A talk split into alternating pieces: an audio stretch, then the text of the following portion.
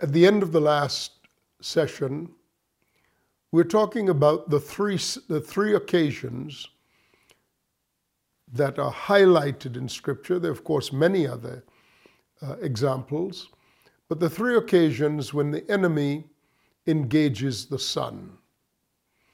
In the case of Adam, the first of these examples, Adam was created as a mature son. Uh, he was not created as a little boy in the Garden of Eden. Uh, he was created as a man from whom a woman could be taken, a man who was given dominion to rule, have dominion, uh, a man who exercised dominion. He named all the animals and established the order of creation, at least with regards to the, the uh, animal population upon the planet. So this was a mature son. He's not only given the authority to rule, he is functioning as a ruler. And in fact, the rule of Adam is still evident in the earth today. Uh, he pursues the known intention of God concerning the animal kingdom, at least, in which every creature uh, produced after its own kind. And he was the one who was given the task of organizing them according to their categories, according to uh, the like kind. And it's interesting because to this very day, creatures of different kinds do not procreate. You may have chickens and ducks in a farmyard, yard, but you don't typically end up with crossbreeds between chickens and ducks. And there's nobody there supervising their activities relative to procreation. They simply are after their own kind. They produce after their own kind. Um, we'll leave it at that. So the enemy comes into the garden, and the first thing we note in terms of how he goes after the son is he goes after the son where the son is either not observing, where the son is weak, where the son is negligent. These are important things to consider. Because an actual direct confrontation with a son who has not fallen will, not, will never succeed. So he comes to the first son of the first son. What do I mean? Eve was the first son of Adam. Flesh of my flesh, bone of my bones.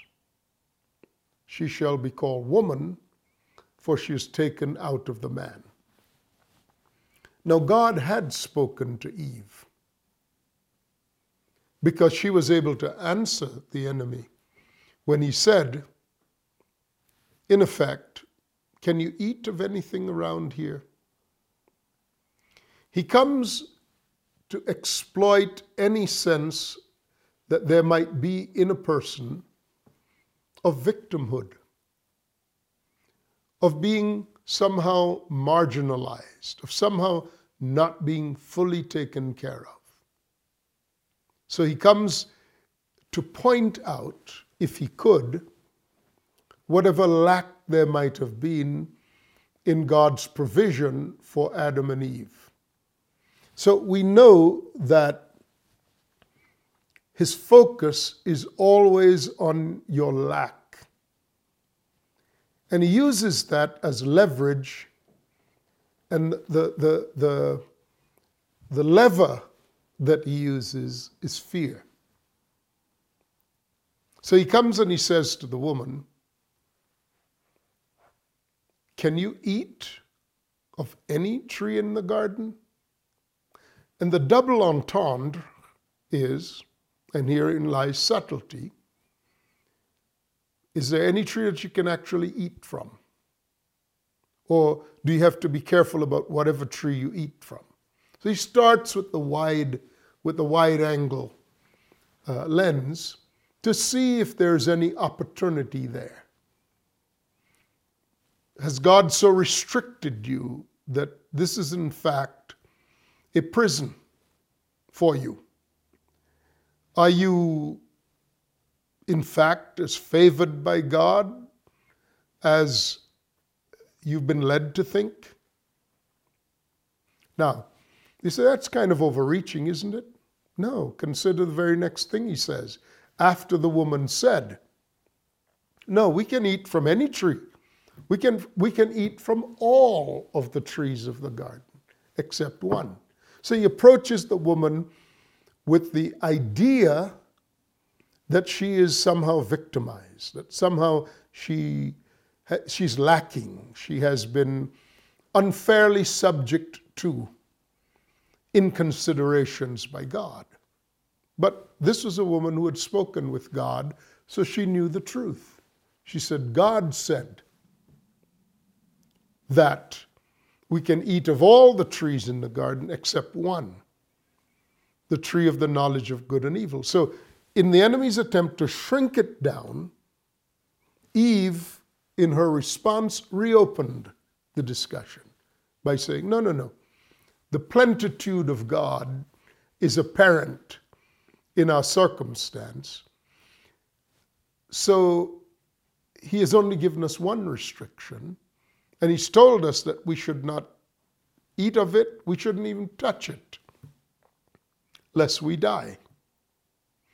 At that point, the enemy does not give up on his line of approach. He simply he digs in, or as they would say in contemporary language, he doubled down. And he said, Well, you really still are a victim anyway. Why? Because God knows that when you eat of this tree, so now he focuses, he's compelled to focus on the one thing that is forbidden, whereas before he came and asked if the, the, the, the thing forbidden is descriptive of the entire environment in which they were put. Such, you see, are the schemes and crafts of the devil. That's why it says the serpent was more subtle, or the serpent was craftier than the beast of the field. What do we know about the enemy's approach to a son then? It's always ideological warfare. It is always about uh, identity and about an attack upon the link between the Son and the Father. That will always be the focus. If you are the Son, if you are the Son, if you are the Son. This is an early version of if you are the Son, but he doesn't come out and say it, but he acts like it by saying, by implying, if you truly are a son, God would give you the right to eat of whatever you wanted to. When that line of pursuit was cut off, he took another tact. Well, the one that you're not allowed to eat from is really the only one that you should be allowed to eat from. It's the only one worth eating from. So God has shrunken you down. God is really not as complete in his love and his care and his sustenance of you. Because what is he looking for? He's hammering the joint between God and man, and he's hammering it with the with the with seeing if there is any possibility in that point of joining to open up a, an accusation against God for being unfair. Now, this theme, you see, will continue over and over and over again, not just throughout the history of the world, and not just as it applies to the corporate man, but it will begin and it will continue relentlessly in its focus upon the individual. So, what is God's answer? When the enemy hammers and hammers and hammers on that joint between you and God as a son of God. God's answer is to not spare you in having to trust Him. Because trusting, trusting God elevates your consciousness from the soul's consciousness to the spirit's consciousness. Because it's the spirit that bears witness with your spirit that you are a son of God. And you can only live as a son of God in the ambit of the Spirit of God.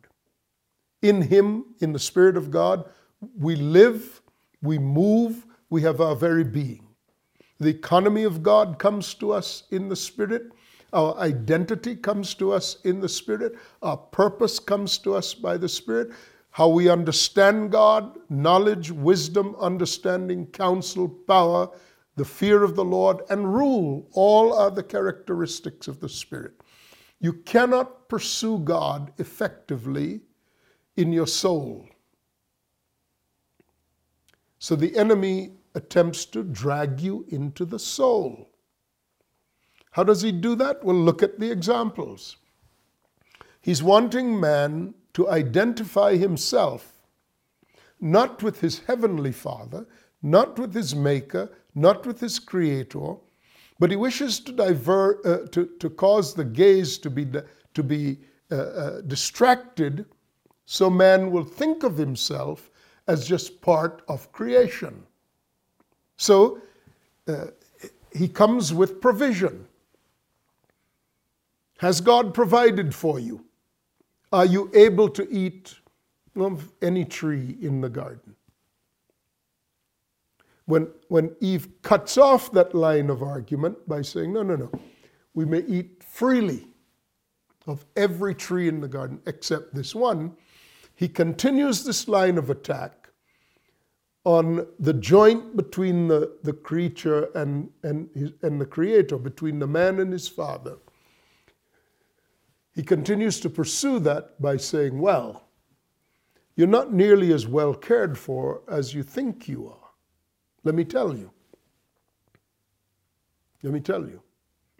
God knows that in the day that you eat of this tree, your eyes will be opened. You will know, you shall be as gods. In short, all that has been withheld from you is what prevents you from being the equal of God. So, what does that tell you about the enemy? He has challenged God. He has challenged the sovereignty of God. He has challenged God's view of creatures within creation. He's challenged God's view of the creation itself. Why did you create in the manner in which you did? So here is a creature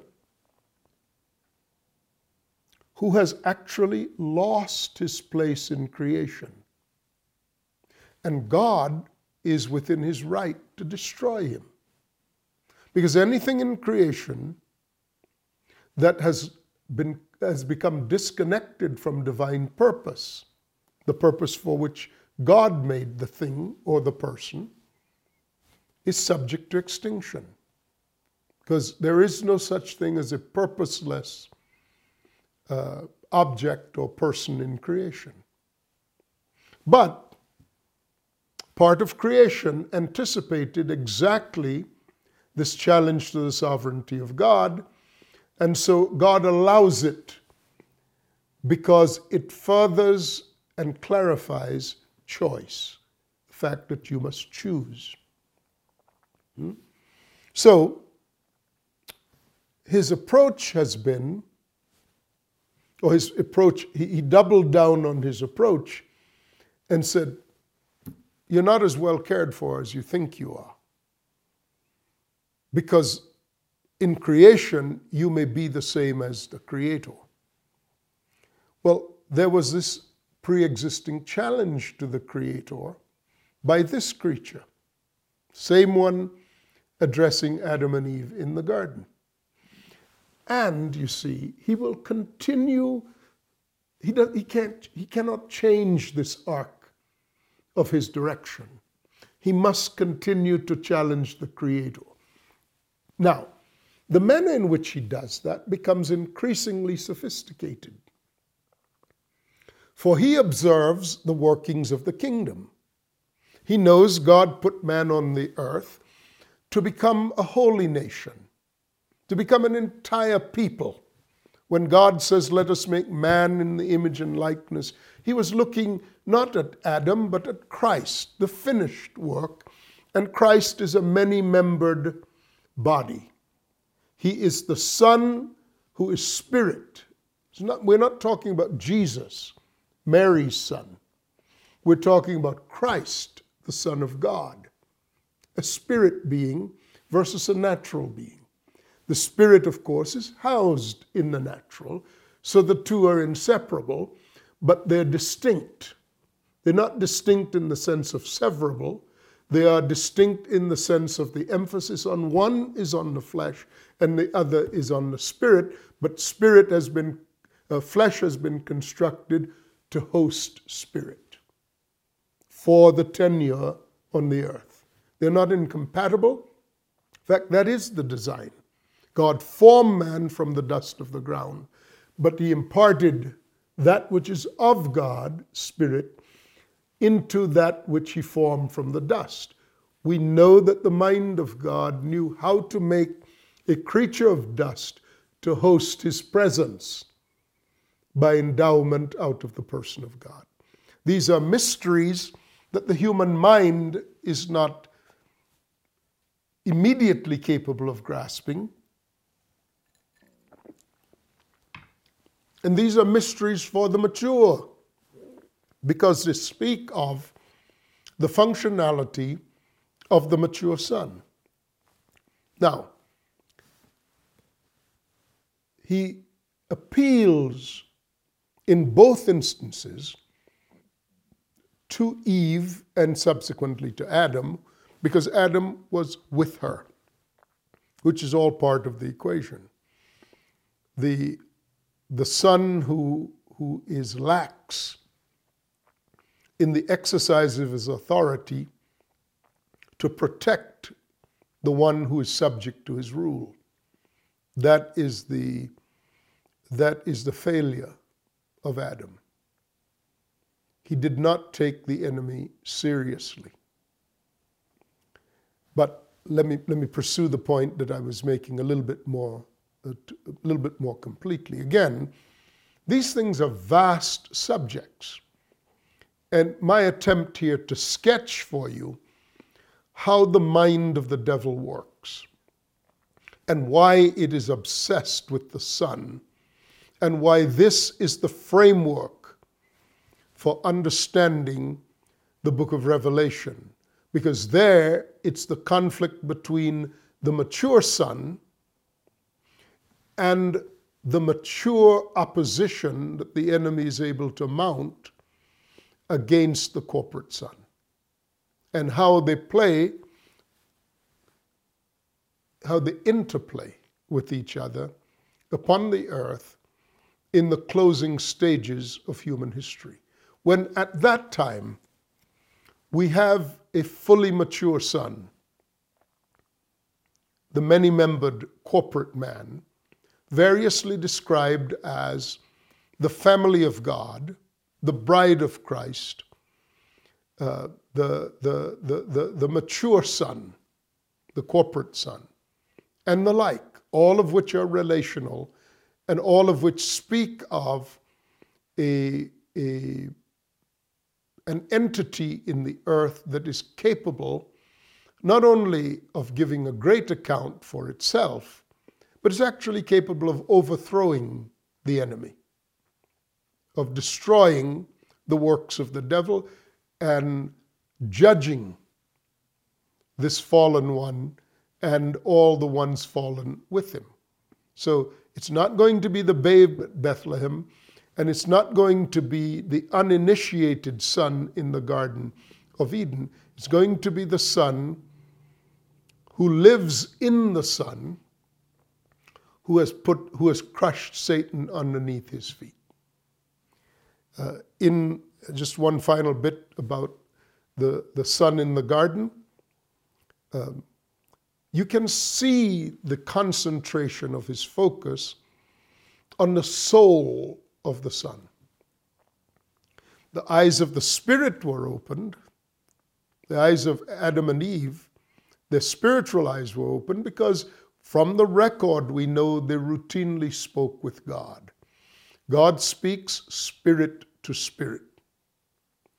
But, and their natural eyes were open because they could see the fruit on the tree. It was pleasing to those eyes. But the eyes of the soul remain closed. And the enemy has always understood that when you engage the Son, you're never going to be successful engaging him spirit, uh, attempting to engage his spirit.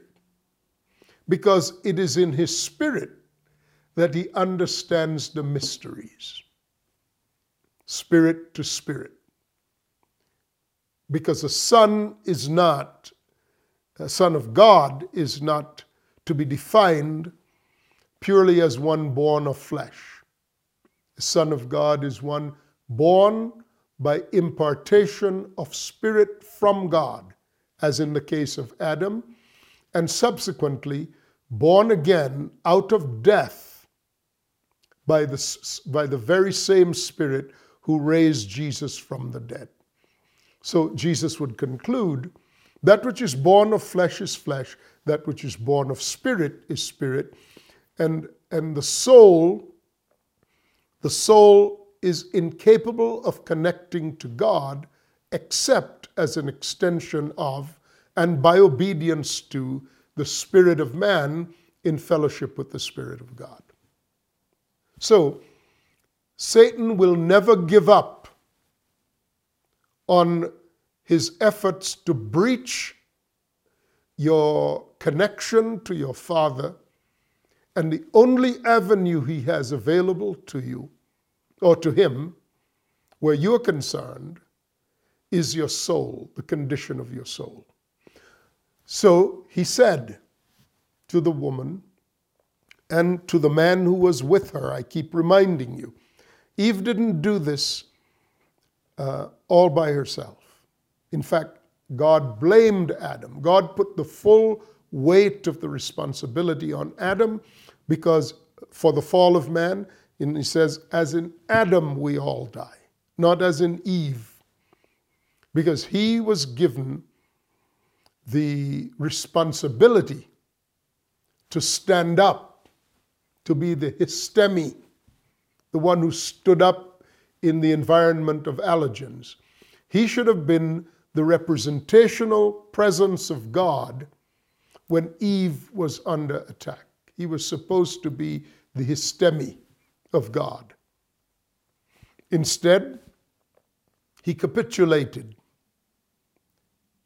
And in his agreement with his wife, found the displeasure and the disfavor of God, just as readily and as completely as she did.